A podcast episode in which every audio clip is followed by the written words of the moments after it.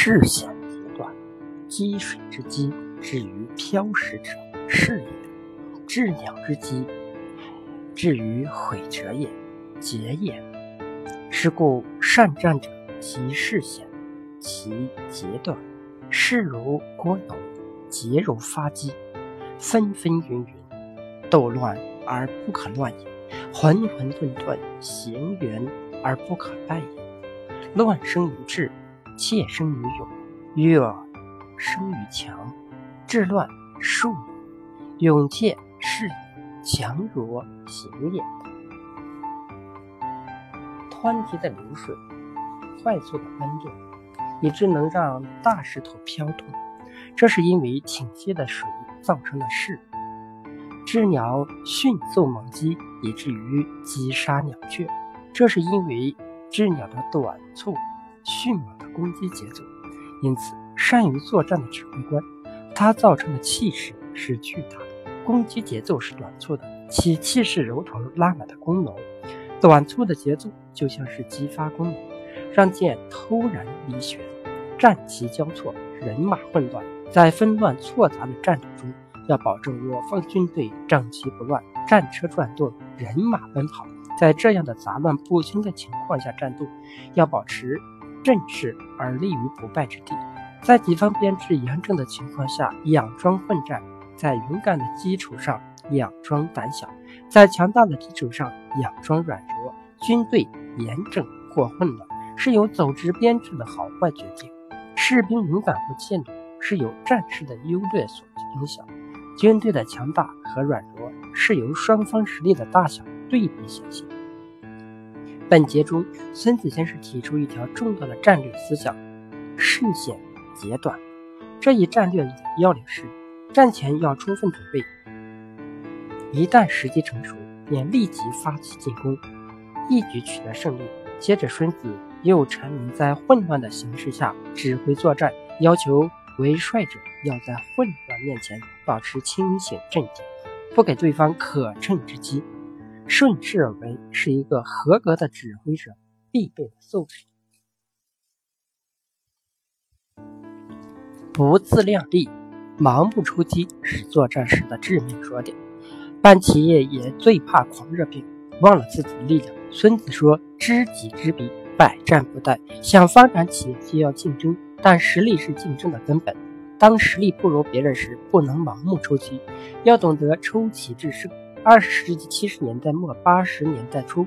日本雅马哈摩托车公司位居世界摩托车领域第二把交椅，为了争取首席地位，开始向雄居世界第一的日本本田公司发起被称为近代日本工业领域最残酷的一次竞争的挑战。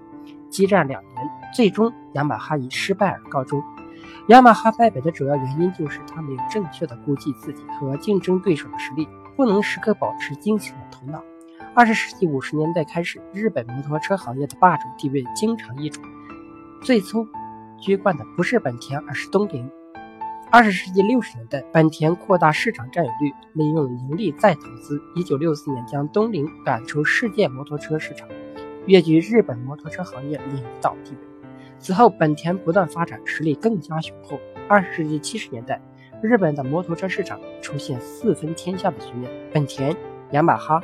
铃木、川崎占据主要市场，其中本田占有率最高，稳居首座。二十世纪六十年代末、七十年代初，世界摩托车市场需求减少，所以本田决定进军汽车市场。到一九七五年，本田汽车收入开始超过摩托车收入。在本田致力于汽车生产，无暇顾及摩托车行业的时候，原来居于行业老二的雅马哈公司准备竞争世界第一。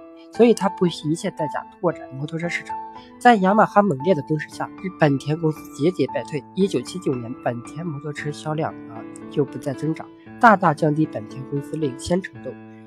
胜利之后，雅马哈的决策者决定自己的羽翼已丰，便向本田发出挑战。虽然雅马哈勇气可嘉，但是他忘了几十年前一直称霸于世界摩托车市场的大公司本田，并且本田有汽车领域技术优势，坚强后盾。面对雅马哈攻势，本田又怎么会善罢甘休？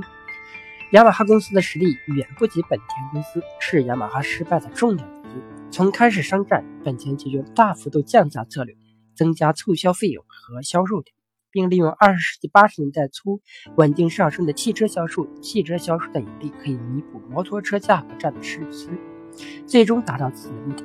雅马哈公司只是专业的摩托车生产厂商，它的生存完全依赖于摩托车。无论它采取与本田相同的策略，在价格上，雅马哈公司都处于劣势。本田的另一策略是加快产品的更新换代，让产品多样化。在十八个月内，本田凭借技术优势推出八十一种新车型，淘汰三十二种旧车型，加快产品更新换代速度，在消费者心中树立新形象。因此，本田摩托车的销量直线上升，而雅马哈公司就有些相形见绌。在本田推出八十一种新车型之时，雅马哈公司只推出三十四种新车型，淘汰三种车型。产品更新换代速度减慢，使雅马哈在市场上形成日益老衰老。在价格战中，雅马哈不能承受巨大的损失，节节败退。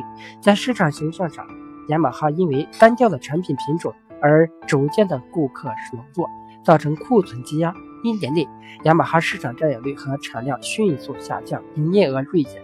最终，雅马哈公司因缺乏资金，产品无法降价出售，库存越积越多。走投无路的雅马哈公司在八三年六月向本田举起白旗，才避免破产。雅马哈公司不仅没有实现自己的梦想，还丢掉第二把交椅的位置。这场竞争使雅马哈公司伤痕累累。雅马哈公司盲目出击，忘乎所以，造成悲惨局面的原因有以下几点：一、雅马哈初战告捷，但是不会深谋远虑，对自己的优势过于自信；二、价格战是经济实力雄厚的大企业制服弱小企业的脆弱手锏。对本田而言，雅马哈就是小企。三、企业长盛不败的根本是雄厚的技术实力，而雅马哈没有雄厚的实力。